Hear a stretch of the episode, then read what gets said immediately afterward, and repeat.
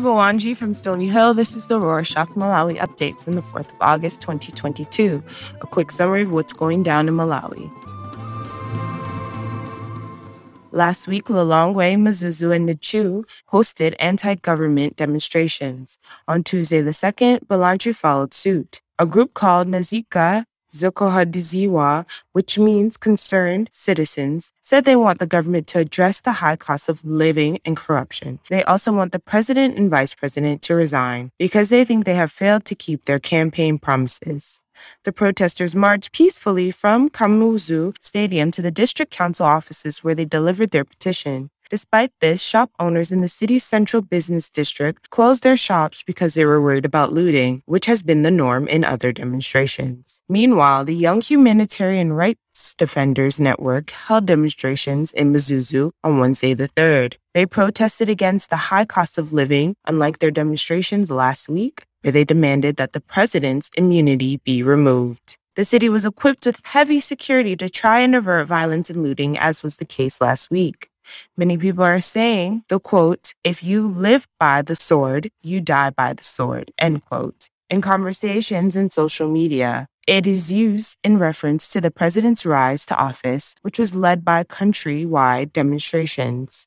However, protesters aren't concerned about the president only. Over 100 workers at Universal Industries Limited in Lilongwe held a strike against their management on Tuesday the 2nd. They alleged poor working conditions as one of the main reasons for the strike. When questioned by local media, the workers said they want their management to improve the payments as they are currently underpaid. Commentary on social media shows that this isn't the first time that Universal Industries has had its workers strike against management. Because of this, there are assumptions that the workers' grievances might be behind the company's alleged deteriorating products and customer service. All in all, social media commentary shows that many people are worried about the cost of goods and their inability to afford them due to stagnant salaries. From Monday the 1st through to Wednesday the 3rd, there were rumors on social media that the Reserve Bank was planning to introduce a 10,000 kwacha note in October. So people have no hopes that the national currency will improve anytime soon.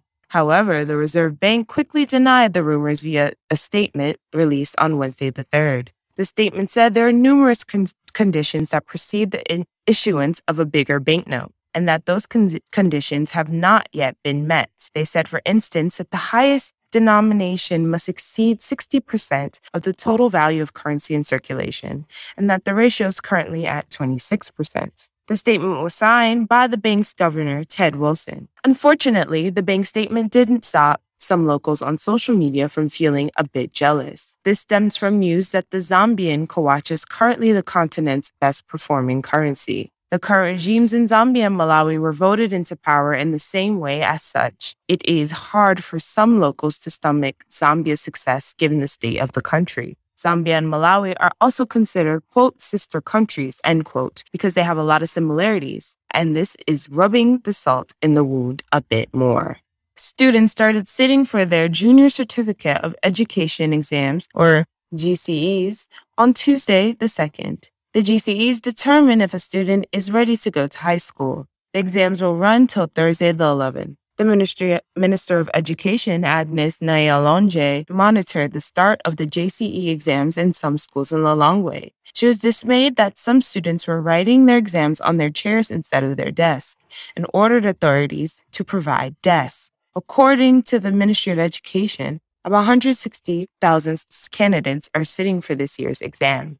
Last week, we told you that an amendment to the Courts Act that had been proposed. Well, this week, the Parliament passed it. The Courts Amendment Act increases judges' retirement age from 65 to 70. The government said increasing the retirement age will help the courts deal with the slow prosecution of cases, which they are currently overwhelmed with. However, its passing has opened a can of worms. For instance, the Minister of Justice, Titus Mvalo, supported the bill, saying it would be a waste of resources for judges to retire at 65. On the other hand, the legislator Zomba Malosa Grace Kawele Peta said it was unfair that the other civil servants, such as doctors, have been left out of the measure. She also thinks the move will hurt unemployed or aspiring judges. The 2022 Courts Act Amendment Bill will also see the establishment of the Financial Crime Courts Division, which will be handling corruption cases. Speaking of courts, on Monday the 1st, the High Court ruled that from now on, the local councils own and run the country's major bus depot. The state owned Shire bus lines used to own the depots until the Mulli brothers bought the bus company and renamed it to National Bus Service. According to the High Court's ruling, the councils will be managing the Lilongwe, Wenela, Kasungu, and Mzumba bus depot. The Minister of Local Government, Blessings Chinsinga, wrote on his Facebook and Twitter accounts that his ministry will work with the councils to transform the bus depot into bus terminals. Many people think the depots have simply changed ownership, quote, from one crook to another, end quote. But others are welcoming the development. The country lost one of its human rights activists. Reen Bessie Kachere died on Monday the 1st in Lilongwe. Her son Edgar said she had succumbed to diabetes. Kachere was known for human rights activism as well as her roles in the cabinet.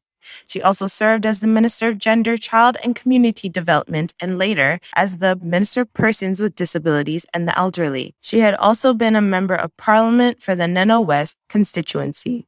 Former President Joyce Banda expressed her shock at the news. She worked closely with Kachere during her time as president and described her as a selfless woman who contributed enormously to the advancement of women in the country. The entertainment scene is giving people a lot to be excited for. Gospel songstress Wendy Harawa announced that American award winning artist Travis Green will be performing at the launch of her album called Wendy Tana, which translates to He or She Has Called Me. Local artist Paul Kachala will also be headlining the event. Wendy coupled her Facebook announcement with the poster of her album launch event. Initially, she said the launch is going to take place at the Bingu International Conference Center in Lilongwe on the 17th of September. However, people noticed that Travis was going to be performing in Zambia on the same day. Two days later, Wendy made another Facebook post saying that there had been some confusion in Travis performing states and that her album launch had been shifted to the 18th of September to accommodate him. This time, her post was coupled with a video of Travis confirming the same. Many people were in awe of how Wendy managed to rope an act as huge as Travis. While they were nervous about the cost of the tickets, it seems they are willing to do anything to see Travis perform live.